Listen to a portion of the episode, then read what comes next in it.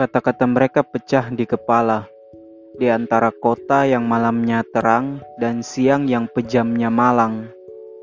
Reruntuh puing waktu jadi tragedi yang mengiris semua jiwa yang mati.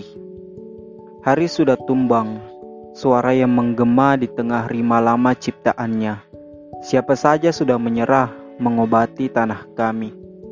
Sia-sia saja kecuali jika Tuhan berkenan mengucap mantra ajaibnya. Dari batas langit ketujuh di tempat telapak Isa berpijak untuk tanah kami yang luluh lantah.